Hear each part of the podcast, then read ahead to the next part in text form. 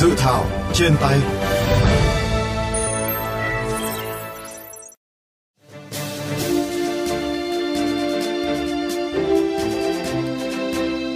Thưa các bạn, dự thảo luật giá sửa đổi gồm 8 chương 72 điều, so với luật hiện hành đã bổ sung 3 chương về quản lý nhà nước về giá, thẩm định giá và nhiệm vụ quyền hạn của cơ quan nhà nước, công tác tổng hợp, phân tích, dự báo giá thị trường, kiểm tra việc chấp hành pháp luật về giá, thẩm định giá. Trong dự thảo luật, chính sách về danh mục hàng hóa, dịch vụ do nhà nước định giá, đề xuất giao thẩm quyền cho chính phủ quy định chi tiết danh mục trên cơ sở các nguyên tắc được quy định tại luật nhằm tăng cường sự linh hoạt trong thực tiễn triển khai. Trong tổng số 52 nhóm hàng hóa dịch vụ hiện hành, chính phủ ra soát đưa ra khỏi danh mục 14 loại và đề nghị bổ sung hai loại hàng hóa dịch vụ gồm sách giáo khoa và hàng hóa dịch vụ phục vụ nhiệm vụ quốc phòng, an ninh, thực hiện đặt hàng, giao nhiệm vụ cho các đơn vị doanh nghiệp quốc phòng, an ninh. Như vậy, danh mục ban hành kèm theo luật sẽ gồm 40 nhóm hàng hóa dịch vụ. Về chính sách bình ổn giá, tại Điều 19 của dự thảo luật chỉ quy định nguyên tắc xác định danh mục hàng hóa, dịch vụ bình ổn giá và giao chính phủ quy định chi tiết để đảm bảo tính linh hoạt trong thực hiện. Đồng thời, tại Điều 20 đã cụ thể hóa dấu hiệu để nhận diện các trường hợp áp dụng bình ổn giá, quy định cơ chế để xử lý tình huống hàng hóa, dịch vụ cần bình ổn nhưng chưa có trong danh mục để áp dụng trong các trường hợp công bố tình trạng khẩn cấp, công bố dịch, thiệt hại do thiên tai. So với luật giá năm 2012, các biện pháp bình ổn giá cơ bản được kế thừa. Tuy nhiên, có điều chỉnh theo nội dung chính sách. Trong đó, đối với mặt hàng sách giáo khoa, được Bộ Tài chính đánh giá là mặt hàng có thị trường cạnh tranh hạn chế, ảnh hưởng lớn đến đời sống người dân, nên bổ sung sách giáo khoa vào danh mục hàng hóa, dịch vụ do nhà nước định giá khi sửa đổi luật. Việc định giá mặt hàng này sẽ giao cho Bộ Giáo dục và Đào tạo định giá tối đa. Các nhà xuất bản quyết định giá cụ thể. Cùng với đó, đề xuất chưa bỏ công cụ quỹ bình ổn giá xăng dầu, nhưng củng cố các cơ chế trong triển khai, tổ chức thực hiện nhằm tăng cường tính công khai, minh bạch trong việc sử dụng quỹ. Dự thảo luật giá sửa đổi vừa được thảo luận và lấy ý kiến tại kỳ họp thứ tư Quốc hội khóa 15. Sau khi Quốc hội cho ý kiến, cơ quan soạn thảo sẽ tiếp thu và hoàn thiện trình Quốc hội thông qua tại kỳ họp thứ 5 Quốc hội khóa 15.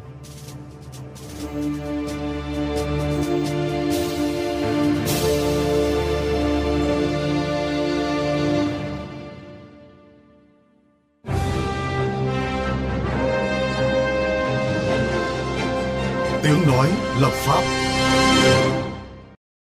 Thưa quý vị, việc sửa đổi bổ sung luật giá, trong đó có những nội dung về tiêu chuẩn của hàng hóa, dịch vụ bình ổn giá, các trường hợp và biện pháp bình ổn giá sẽ giúp công tác quản lý trở nên hiệu quả, minh bạch, đáp ứng yêu cầu phát triển kinh tế xã hội trong tình hình mới ra sao. Phóng viên VOV Giao thông có cuộc trao đổi cùng Phó Giáo sư Tiến sĩ Đặng Văn Thanh, nguyên Phó chủ nhiệm Ủy ban Tài chính Ngân sách của Quốc hội về vấn đề này.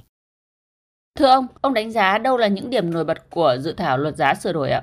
Sau 9 năm thi hành cái luật giá thì đến nay tôi thấy nó phát sinh khá nhiều cái tồn tại, các hạn chế ngay trong bản thân luật giá cũng như là cái sự mâu thuẫn giữa luật giá với là các luật chuyên ngành. Hơn nữa là thực tế của cái hoạt động kinh tế của Việt Nam thì à, quá trình hội nhập của chúng ta ngày càng sâu, ngày càng rộng và chúng ta cũng đang muốn tạo dựng các cái yếu tố của cái nền kinh tế thị trường, cũng như là tạo dựng cái môi trường của nền kinh tế thị trường để chúng ta sớm hòa nhập với kinh tế khu vực thế giới. Vì vậy tôi cho rằng là cái việc sửa đổi bổ sung cái luật giá chính là để kịp thời khắc phục ngay những cái tồn tại, những hạn chế vừa đáp ứng yêu cầu phát triển kinh tế của Việt Nam trong cái nền kinh tế thị trường hiện nay và để sửa đổi, trong đó có những chương mới, ví dụ chương liên quan vấn đề về nội dung quản lý nhà nước về giá, vấn đề thẩm định giá, nhiệm vụ quyền hạn cơ quan nhà nước về hoạt động quản lý, cũng như là cái điều tiết giá của nhà nước, thẩm định giá và kiểm tra việc chấp hành pháp luật về giá. Nó vừa là sự kế thừa của cái luật hiện hành, nhưng đồng thời là quá trình sửa, có bổ sung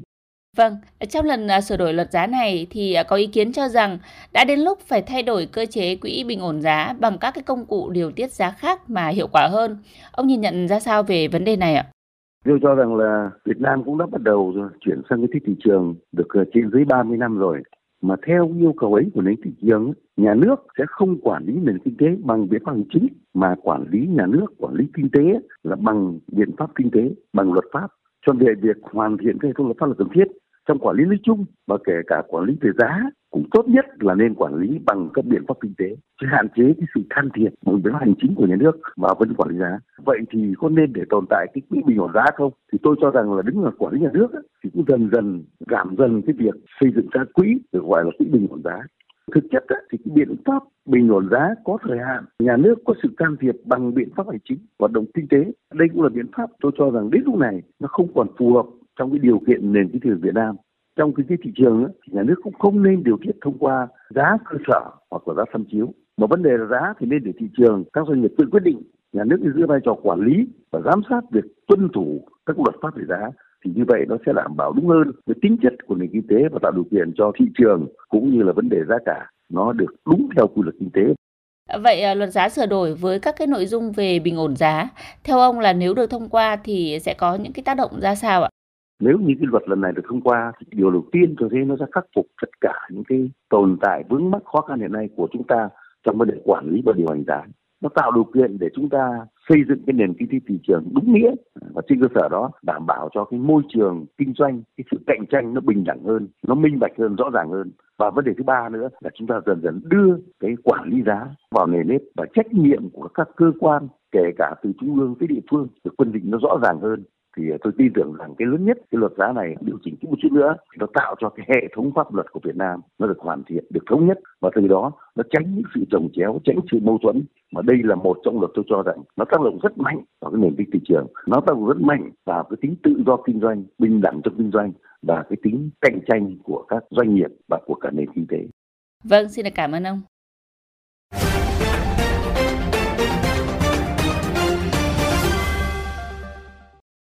Thưa các bạn, phạm vi sửa đổi của luật giá lần này được đánh giá có ảnh hưởng lớn đến việc sản xuất, kinh doanh của nhiều ngành và liên quan nhiều luật sẽ sửa đổi trong thời gian tới. Phóng viên VOV Giao thông đã có cuộc phỏng vấn với ông Nguyễn Tiến Thỏa, Chủ tịch Hội Thẩm định giá Việt Nam về những đóng góp đối với dự luật này.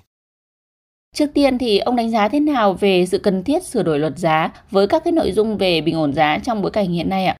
Trên cơ sở kế thừa các nội dung của quy định tại cái luật giá hiện hành thì à, cái dự thảo luật giá sửa đổi bổ sung, đã bổ sung một số cái nội dung mới sẽ có cái tác dụng xử lý kịp thời hơn cái yêu cầu của thực tiễn đặt ra. Nếu chúng ta cần phải bình ổn giá một mặt hàng nào đó hoặc là thay đổi cái danh mục mặt hàng bình ổn giá nào đó, nếu mà chúng ta chuyển từ quốc hội ban hành sang giao cái trách nhiệm mới cho chính phủ rồi nó đáp ứng được cái yêu cầu bình ổn giá đối với cả những hàng hóa không thuộc cái danh bình ổn giá. Ừ, khi thị trường nó có những cái tác động bất lợi đến các cái loại giá hàng hóa à, dịch vụ và khi mà nó có cái trường hợp mà đột biến xảy ra như là thiên tai như là hỏa hoạn như là dịch bệnh vân vân.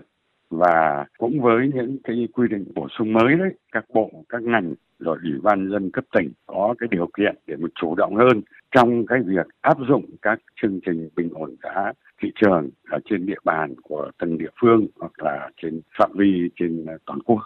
Vâng, trong à, dự thảo luật giá thì có ý kiến cho rằng là ở lần sửa đổi này cần quy định chi tiết một số nguyên tắc, tiêu chí, điều kiện để được bình ổn giá nhưng lại tránh can thiệp quá sâu vào thị trường. Quan điểm của ông thế nào về vấn đề này ạ?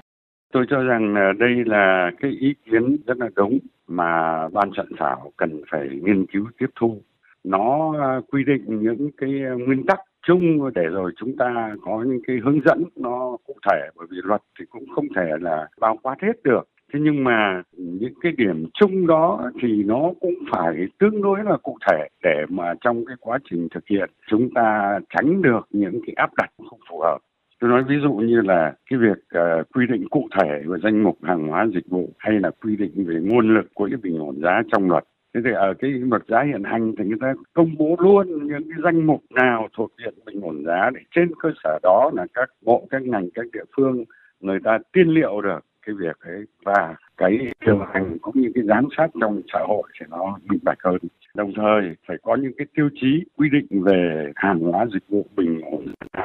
Nó cụ thể, còn cái quy định à, trong dự thảo này nó quá chung chung và khó định lượng nó thiếu hẳn những cái mốc chuẩn để mà so sánh Vâng, ngoài ra thì à, theo ông là dự án luật giá sửa đổi còn cần điều chỉnh bổ sung những cái nội dung gì liên quan tới các quy định về bình ổn giá?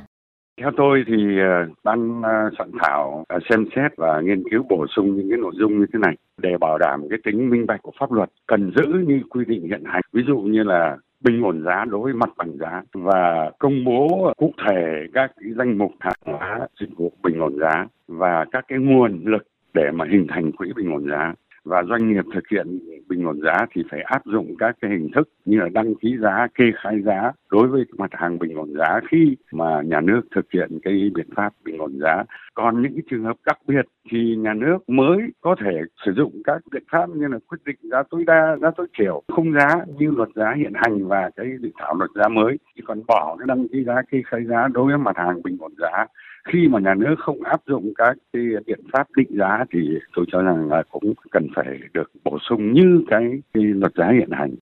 Xin cảm ơn ông về cuộc trao đổi này.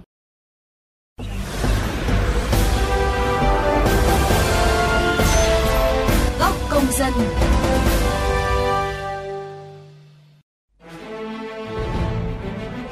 Thưa quý vị và các bạn, tại hội trường Quốc hội mới đây đã chỉ ra việc quy định về quỹ bình ổn giá cần đánh giá kỹ lưỡng toàn diện, làm rõ ưu điểm, nhược điểm, xác định rõ trường hợp thành lập, điều kiện thành lập, việc thành lập quỹ cần có mục tiêu, thời hạn và giải thể quỹ khi hoàn thành mục tiêu.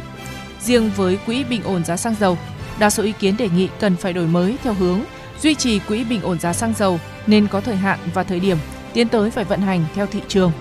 Bạn kỳ vọng gì vào dự thảo luật giá sửa đổi, trong đó đề cập các nội dung về bình ổn giá, nếu được ban hành, thì các quy định mới sẽ giúp tháo gỡ những khó khăn vướng mắc hiện nay, cũng như đáp ứng yêu cầu từ thực tiễn thị trường ra sao. Mời các bạn cùng chia sẻ ý kiến đóng góp cho dự thảo qua hotline 024 37 91 9191 qua fanpage VOV Giao thông, hoặc có thể góp ý trực tiếp trên cổng thông tin điện tử của Bộ Tài chính. Đừng quên đón nghe và tương tác với dự thảo trên tay, khung giờ FM 91 chiều trên kênh VOV Giao thông trên trang vovgiao thông.vn hoặc trên các nền tảng podcast dành cho di động Spotify, Apple Podcast và Google Podcast. Chương trình dự thảo trên tay hôm nay xin khép lại tại đây.